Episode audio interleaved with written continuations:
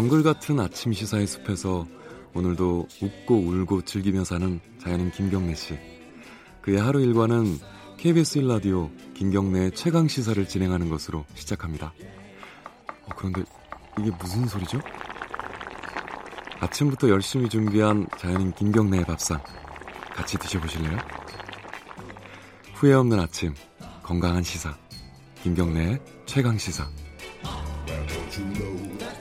네, 어, 조국 장관 임명을 전후해서 이 학종과 관련된 논란이 좀 커지고 있죠. 그 전부터 사실은 말이 많았던 건데 교육부가 어제 어, 이 특목고 자사고 선발이 많은 학교 한 열세 개를 정해가지고 실태 조사를 하겠다 이렇게 발표를 했습니다.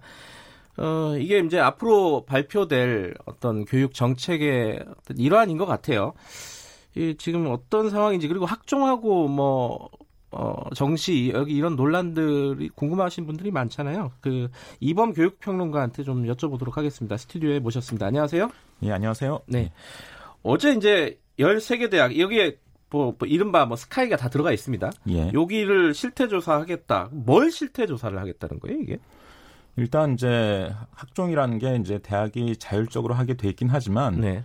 대학들의 연합체인 대교협, 대학교육협의회에서 네. 기본 그 학종을 시행하는 어떤 지침을 스스로 정합니다. 네. 예를 들면 거기에 이제 굉장히 많은 내용이 있지만 예를 들면 어, 자기소개서에 부모의 지위나 신분을 암시라도 하면 그 학생은 탈락시키게 돼 있어요. 아, 아예 탈락. 예. 예. 근데 그런 걸 제대로 지켰는지를 들여다본 적이 한 번도 없습니다. 아, 그래요? 예. 오. 어, 여태까지 이제 대입 자율, 대학 자율이라는 명분으로 어, 상당 부분의 권한을 대학 측에 넘긴 상태거든요. 음흠. 그래서 교육부가 직접 들여다본 적은 없었어요. 예. 그러니까 이런 것들을 이제 들여다보면 뭔가 위반한 사례들이 나올 거라고 교육부는 예상을 하는 것 같고, 음흠. 솔직히 말해서 뭐 뭔가 짚히는 게 있으니까 조사를 하는 건 아니겠습니까? 예.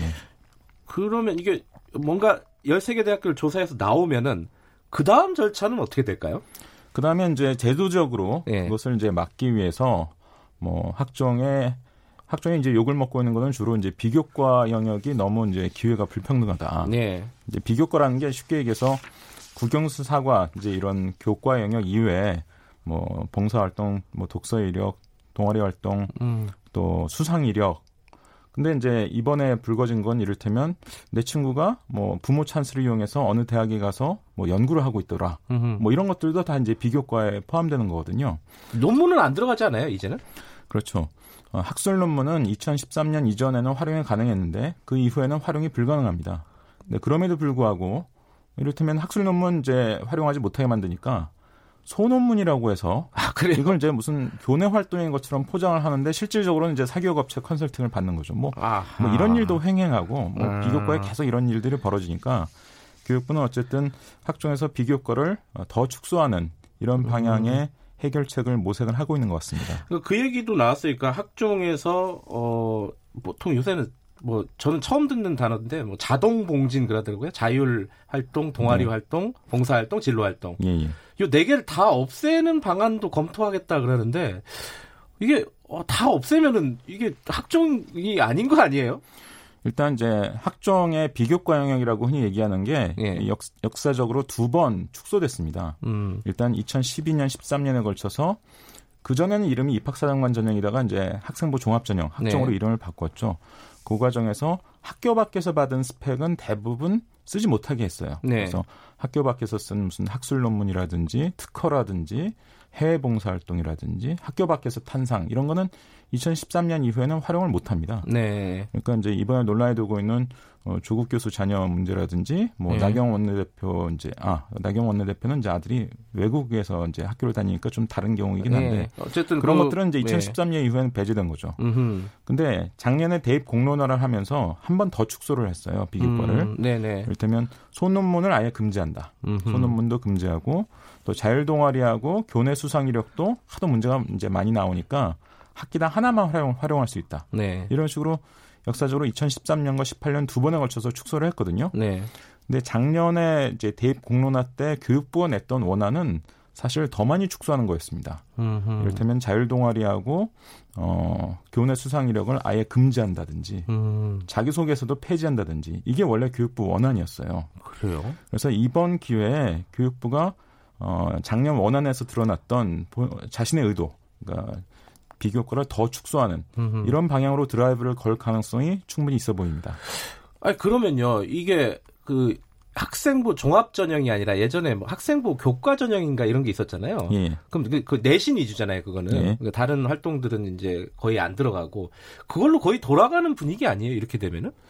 꼭 그렇진 않죠. 네. 어, 학생부 교과 전형은 이제 내신 성적만으로 선발하는 예. 건데 이게 전국적으로는 꽤 많은데 이제 인서울 상위권 대학은 몇 퍼센트 안 됩니다. 예. 무슨 그래서 이것도 늘리자 뭐 이런 얘기도 나오고 있는데, 근데 학생부 교과 전형은 내신 성적만 보는데 예. 그 고등학교 학생부에 보면 세특이라고 부르는 부분이 있습니다. 세특은 또 뭐예요? 세부 능력 및 특기사항이라고 아, 하는 건데 예.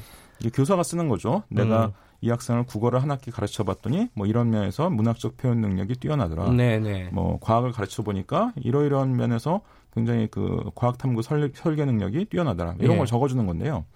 이게 내신 성적과 연관된 활동이긴 하지만 이거는 학생부 교과 전형에는 안 들어갑니다. 아. 학생부 종합 전형에서만 반영할 수 있는 거죠. 음흠, 음흠. 또 비교과를 완전히 다 없애겠느냐? 제가 보기에는 완전히 없앨 것 같지는 않고 네. 독서 이력이나 동아리 활동 등 좀 긍정적인 측면이 더 많다고 네. 인정될 수 있는 부분은 또 이렇게 살아남을 가능성도 있고 해서 네. 아직은 좀 더 추이를 지켜봐야 되는 상황입니다. 그 교육부가 지금 정시 확대는 안 한다는 입장이잖아요, 지금. 그렇죠. 근데 이렇게 가면은 대학에서 정시를 좀 늘릴 수 있는 유인이 되는 거 아닌가요? 어, 대학은 여태까지 학정을 지지해 왔습니다. 네. 그러니까 초기에 이명박 정부 때 입학사정관제 시절에는요, 네. 정부가 대학을 끌고 가는 입장이었어요. 네. 그래서 정부가 입학사정관 전형 막 늘려라고 하고 대학을 음. 끌려가는 입장이었는데 이걸 하다 보니 어, 수능으로 즉 정시로 들어온 학생보다 학종으로 또는 입학사정관제로 들어온 학생이 더 대학 때 성적이 좋습니다. 아. 서울 지역 한 상위 대학 여러 개 조사한 걸 보면. 수능으로 들어온 학생들의 대학 성적은 평균 삼 점 일인데 학종으로 들어온 학생은 삼 점 삼삼이에요. 으흠. 꽤 의미 있는 차이가 나오죠.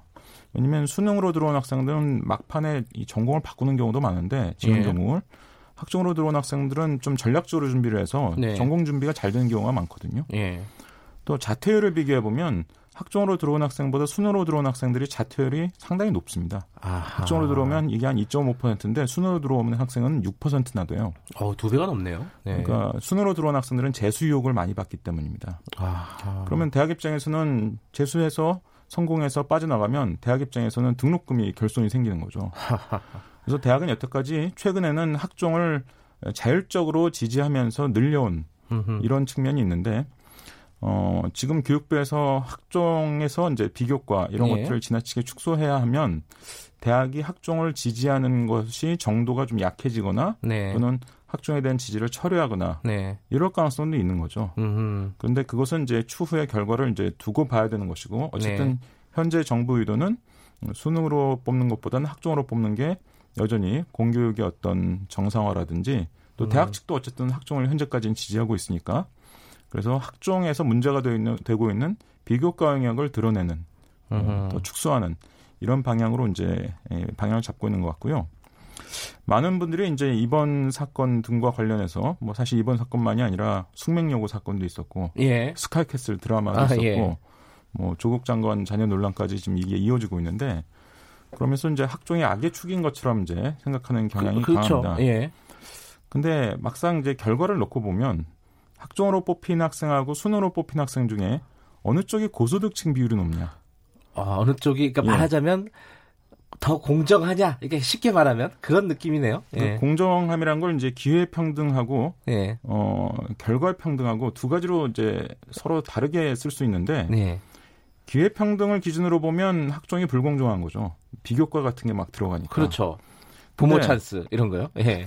근데 결과의 평등 즉 형평성을 기준으로 보면 어, 학종으로 뽑힌 학생보다 수능으로 뽑힌 학생이 어, 강북 대비 강남 비율이 높고요. 중저소득층 대비 고소득층 비율이 높아요.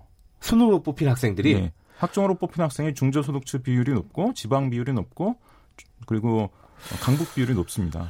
참 참, 그게 참 왜 희한하네. 그러냐면 예, 왜 그렇죠? 학종에는 비교과 영역이 굉장히 기회가 불평등한 부분이고 이게 네. 들어가서 이제 공분을 사고 있는 측면이 있지만 그것만 들어가는 게 아니라 내신 성적이 들어가는데요. 학종에 들어가는 내신 성적은 우리나라는 이게 상대평가란 말이에요. 뭐 세계적으로는 예. 두 문제도지만 어쨌든 상대평가 내신을 반영하면 대치동의 고등학교 학생도 상위 사 퍼센트만 일 등급을 주고 예. 학력이 좀 떨어지는 지역의 학생도 상위 사 퍼센트는 일 등급을 주니까 똑같이 음. 일 등급으로 처리하니까 골고루 뽑히는 효과가 납니다. 아. 그러니까 학종이 굉장히 양면적인 제도예요. 그래서 비교과를 보면 야 이렇게 불공평한 제도가 어딨냐 뭐 이런 생각이 참. 들기도 하지만 예. 또 내신 성적이라는 것이 굉장히 강력하게 균등 선발, 골고루 뽑히게 하는 효과가 나서 이걸 더해서 결, 뽑힌 결과를 보면 수능으로 뽑힌 학, 경우보다 학종으로 뽑힌 경우가 오히려 지방이나 강북이나 중저소득층에게 유리한 이런 결과가 나와버립니다. 아, 그러면은 지금 이제 지금의 입시 제도가 굉장히 불공정하다라는 불만들이 있잖아요. 예. 그런 어떤 감성적인 부분이긴 한데 그런 불만들을 어느 정도는 어쨌든 정부 차원에서 해소를 시켜줘야 된단 말이에요. 그럼 어떻게 갈 것 같습니까 이게? 그렇죠. 좀 전에 말씀드린 것처럼 공정함이라는 것을 기회평등이라는 예. 기준으로 보면 학종에 들어가는 비교과는 부모에 따라서 뭐 또 사용할 수 있는 사교육 뭐 동원에 따라서 네. 상당히 기회가 불평등하니까 이게 불공정하다 이렇게 낙인 찍을 수 있는데 결과의 평등, 형평성, 좀 골고루 뽑히는 효과 이런 면에서 보면 수능보다 학종이 내신이 많이 반영되는 관계로 더 유리하거든요. 근데 학종은 지금 초중고 교육계가 뭐 진보 교육감만 지지하는 게 아니고요. 보수 교육감들도 다 학종 지지합니다. 그래요? 그렇죠. 음. 내신 성적이 들어가니까 어쨌든 공교육의 어떤 위상을 제고하는 효과가 있고 음흠. 또 어, 세특, 아까 말씀드린 세부 능력 및 특기사항 이런 게 반영되면서 좀 고등학교의 수업이 좀 챔피언일적인 수업에서 좀 벗어나서 좀 다양한 활동, 아. 다양한 평가 이런 게 도입되니까 초중고 교육계는 모두 학종을 지지해요. 네. 그리고 이제 아까 말씀드린 것처럼 대학도 이런저런 이유로 학종을 지지하고 있기 때문에 교육부 입장에서는 또 마냥 수능 편만 들어줘서 수능 비중을 확 높이거나 뭐 이러면 또 강남이나 고소득층 비율이 또 더 높아진단 말입니다. 음. 그러니까 교육부 입장에서는 어차피 우리나라 입시가 모든 세력, 모든 사람들을 만족시키는 게 불가능합니다. 네. 그러니까 가치 기준을 좀 정하는 거죠. 그래도 너무 강남 또 고소득층에 유리하게 뽑히는 거는 좀 곤란하다. 그래도 비교과에 대한 국민들의 공부는 또 충분히 이해할 네. 만한 측면이 있으니까 이걸 더 축소하자. 음흠. 이런 식으로 방향을 잡은 것으로 보입니다. 근데 이제 여론조사 같은 거 해보면은 정시 확대가 굉장히 많이 나오잖아요. 지지하는 국민들이. 그렇죠. 예. 그, 그 부분을 교육부에서 고려를 할 수밖에 없지 않을까라는 생각도 드는데. 근데 여태까지 이제 어, 정부나 네. 청와대, 교육부 또 민주당에서 흘러나오는 얘기들을 이제 종합을 해보면 네. 정시 확대, 즉 수능 비중을 높이는 것은 별로 고려하고 있지 않은 것 같아요. 그래요? 음. 작년에 대입 공론화하면서 좀 수능으로 뽑는 정시는 이십 퍼센트 초반으로 좀 축소돼 있는데 네. 올해 고일이 대학 가는 이천이십 학년 대입부터는 이걸 삼십 퍼센트로 올리로, 올리기로 일단 예. 결론을 내렸단 말이에요. 서울대가 끝까지 저항을 했지만 결국 서울대도 올해 초에 자기들도 삼십 퍼센트로 높이겠다라고 음. 이제 선언을 한 상태인데 이걸 사십 퍼센트, 오십 퍼센트로 더 높이면 그건 초중고 교육계가 이제 반발하겠죠. 음흠. 또 대학도 반발하겠죠.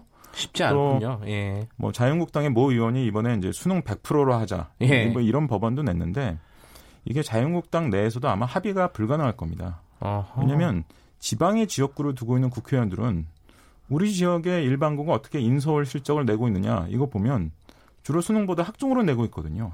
이게 현실이니까 예. 사실 비슷한 법안이 뭐 예전에도 조경태 의원 등에 의해서 제기된 적이 있었는데 아마 자유한국당 내에서 토론해봐야 합의가 안 될 겁니다. 아, 현실적으로, 현실적으로 보면은 음, 어, 어려운 거죠 이게. 음, 뭐 정시 백 퍼센트, 뭐 수능 백 퍼센트 이 얘기는 어, 현실성이 없다는 얘기네요, 그죠? 그렇습니다. 그러니까 예. 제가 뭐가 바람직하냐, 제 개인적 의견을 얘기하는 게 아니라. 예. 이 어떤 세력 또는 개개인들의 이해관계들을 네. 면밀하게 들여다봤을 때 그런 쪽으로 갈 가능성은 별로 없다는 거죠.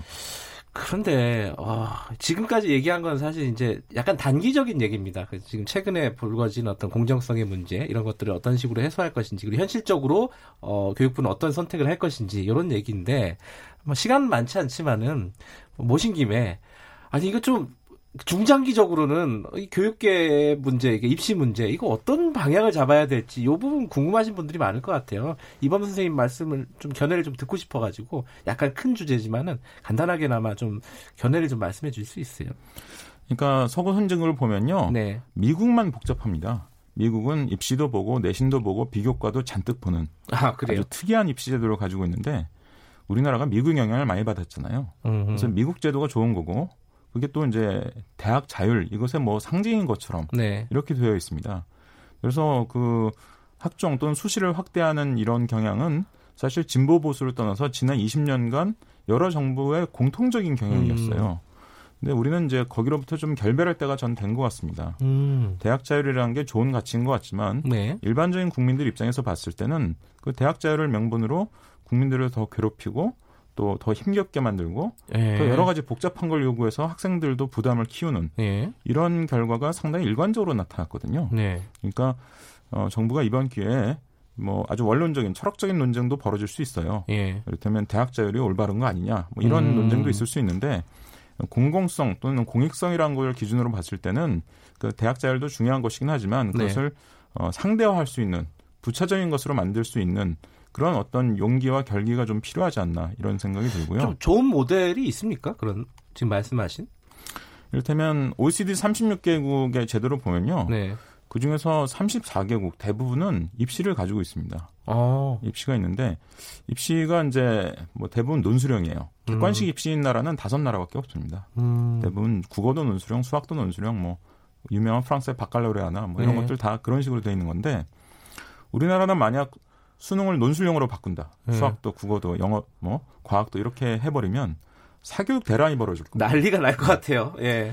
그러니까 좀 심플하고 교육적으로도 좋은 제도들이 있지만 우리나라는 워낙 대학 간 격차가 심하고 예. 경쟁도 심하니까 사교육 우려도 있고 네. 못 받아들여요. 음. 그래서 대학 간 격차를 어떻게 하면 축소할 수 있느냐. 좀 본질적인 얘기네요. 그렇죠. 그렇죠? 예. 뭐 특히 서울 수도권은 서울대 빼고는 거의 다 사립대잖아요. 예. 사립에 대해서 정부가 거의 방치를 하고 있었습니다. 알아서 음. 자율적으로 성장해라. 그러니까 대학 간의 격차가 줄어들기는커녕 오히려 더 커지는 경향도 있는 거죠. 예.